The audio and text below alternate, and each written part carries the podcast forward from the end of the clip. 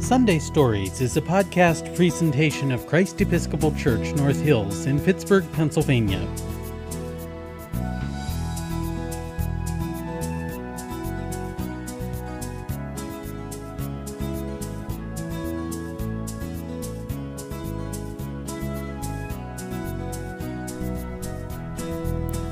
Hello, welcome to Sunday Stories. My name is Deacon Lorena, and I love to share good stories with you.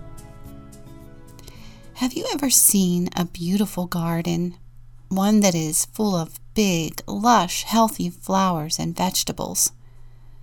Right now, where I live, it's winter, and all the fruits and vegetables have been harvested. The garden is empty, the soil is bare, and soon will be covered in snow.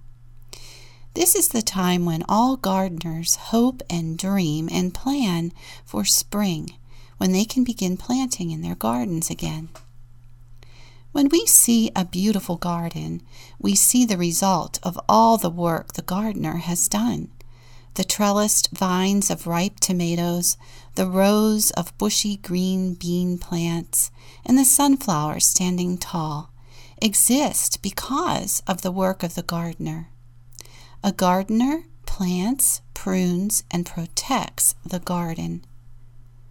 But before any seed is planted, watered, pruned, or protected, the gardener begins with one most important thing, and that is a promise.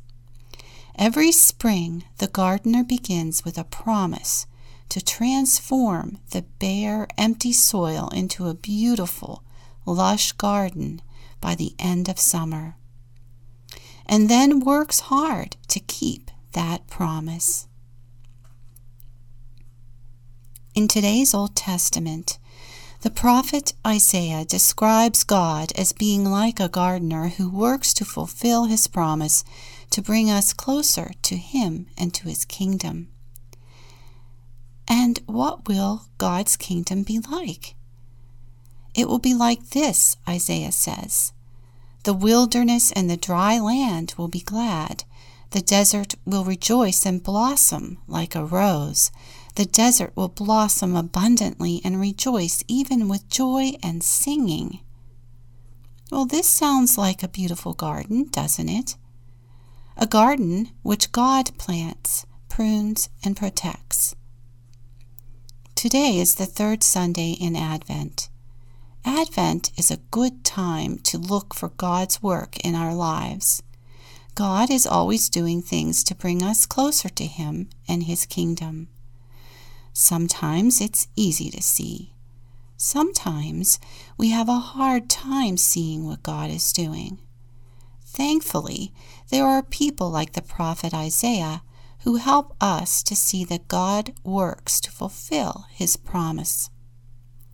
In today's Sunday story, a boy lives on an island among farmers and gardeners who work hard. But every rainy season, more and more of the island gets washed away by floodwaters. The boy worries. One day he goes to the village elders for help, and the elders give the boy a gift. Let's listen to today's Sunday story. The Boy Who Grew a Forest The True Story of Jadav Payeng by Sophia Gholz.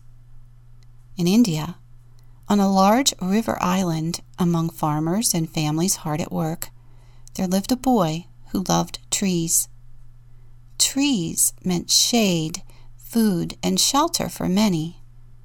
But each rainy season, floodwaters swallowed more and more of the beautiful, tree covered land. The boy's precious island was shrinking, eroding away with the rushing river, leaving empty sandbars behind. The boy witnessed animals stranded on those sandbars, their homes destroyed. He feared that if animals withered without trees, people would too. The boy shared his fears with the village. The elders explained that the only way to help animals was to create new homes for them. they gifted the boy with twenty bamboo saplings. Alone, he canoed down the muddy river. He wished he could cover all the land with trees, but a large sandbar nearby was a place to start. The land was too barren for animals, the shores too sandy for leafy trees. Would bamboo grow? the boy hoped. Determined, he began to plant. One shoot, two, then three.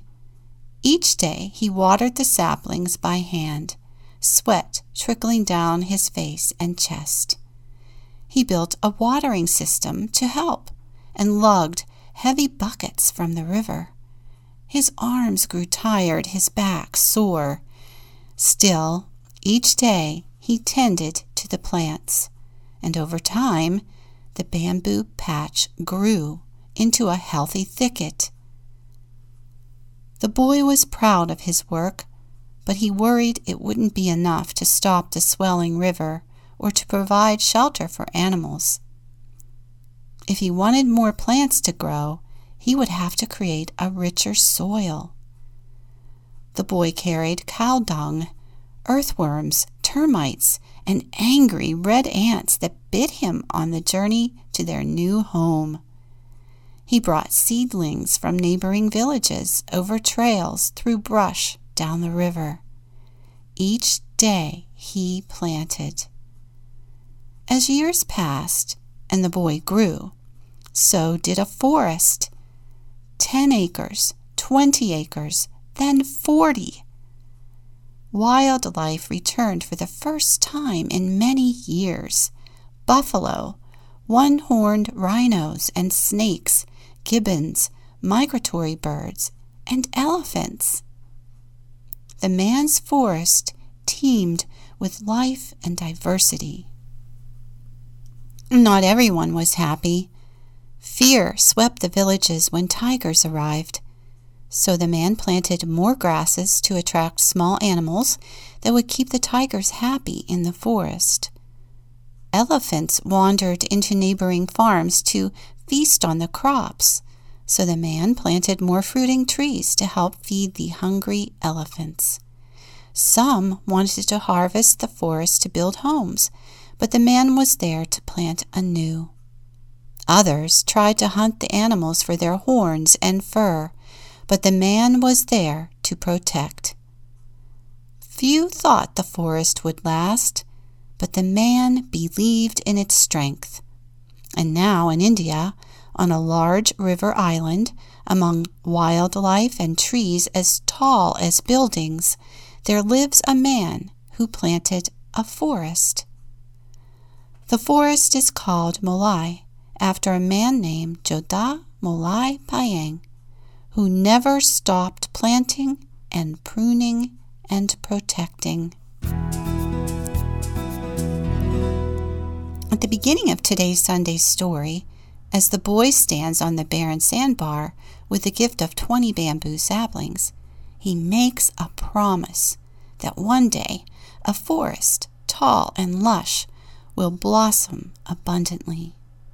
And then he works hard, planting, pruning, and protecting until years later, when he's a man, a lush garden forest larger than 900 football fields continues to grow where once there had been empty sand.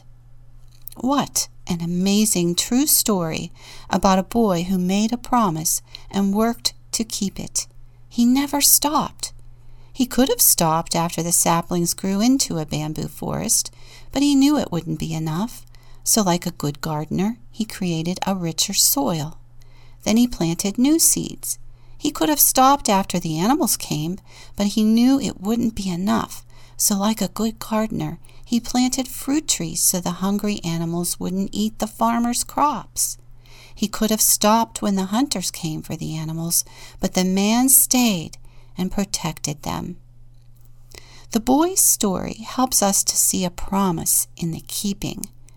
As we listen to his story, it helps us to see what Isaiah means when he says that one day the desert will blossom and there will be joy and singing in all the land.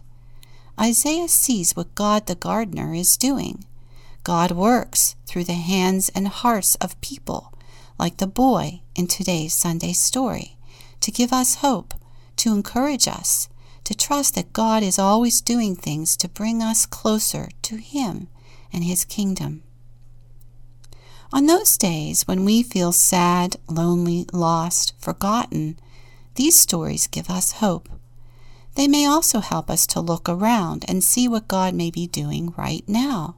Or perhaps they will help us to better understand that even though we cannot see God at work in our lives, God the gardener constantly plants, prunes, and protects His promise to us. This Sunday is the third Sunday in Advent. In church and in many of our homes, we light the first, second, and third candles on the Advent wreath. Today's candle is the joy candle. As we light it, let's rejoice because God will keep his promise. And as we wait, let us be like the boy who never stops planting, pruning, and protecting. Let us pray. As we light the first, second, and third candles of the Advent wreath, we thank you, God, for loving us Thank you for promising to keep us close to you. Help us to see you working in the hands and hearts of the people to fulfill that promise. Help us to be strong, not to fear, and to rejoice. In Jesus' name we pray. Amen. Sunday Stories is a podcast presentation of Christ Episcopal Church North Hills in Pittsburgh, Pennsylvania.